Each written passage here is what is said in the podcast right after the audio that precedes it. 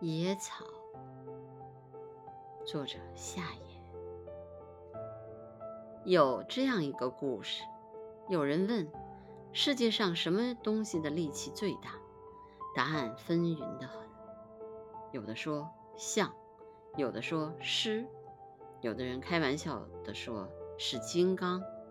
金刚有多少力气？当然，大家全不知道。结果，这一切的答案却完全不对。世界上力气最大的是植物的种子。一粒种子所可以显现出来的力，简直是超越一切。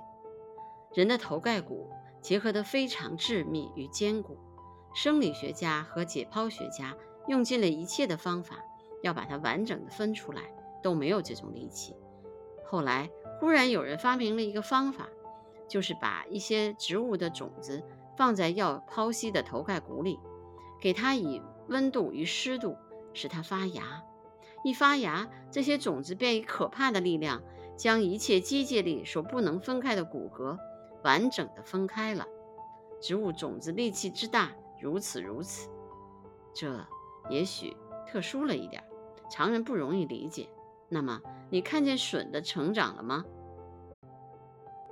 你看见过被压在瓦砾下和石块下的一棵小草的生成吗？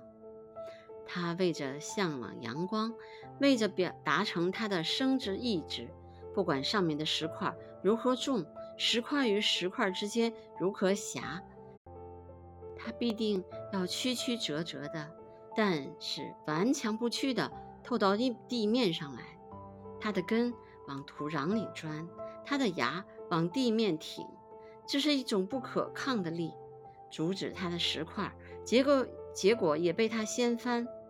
一颗种子的力量之大，如此如此，没有一个人将小草叫做大力士，但它的力量之大，的确是世界无比。这种力是一般人看不见的生命力，只要生命存在。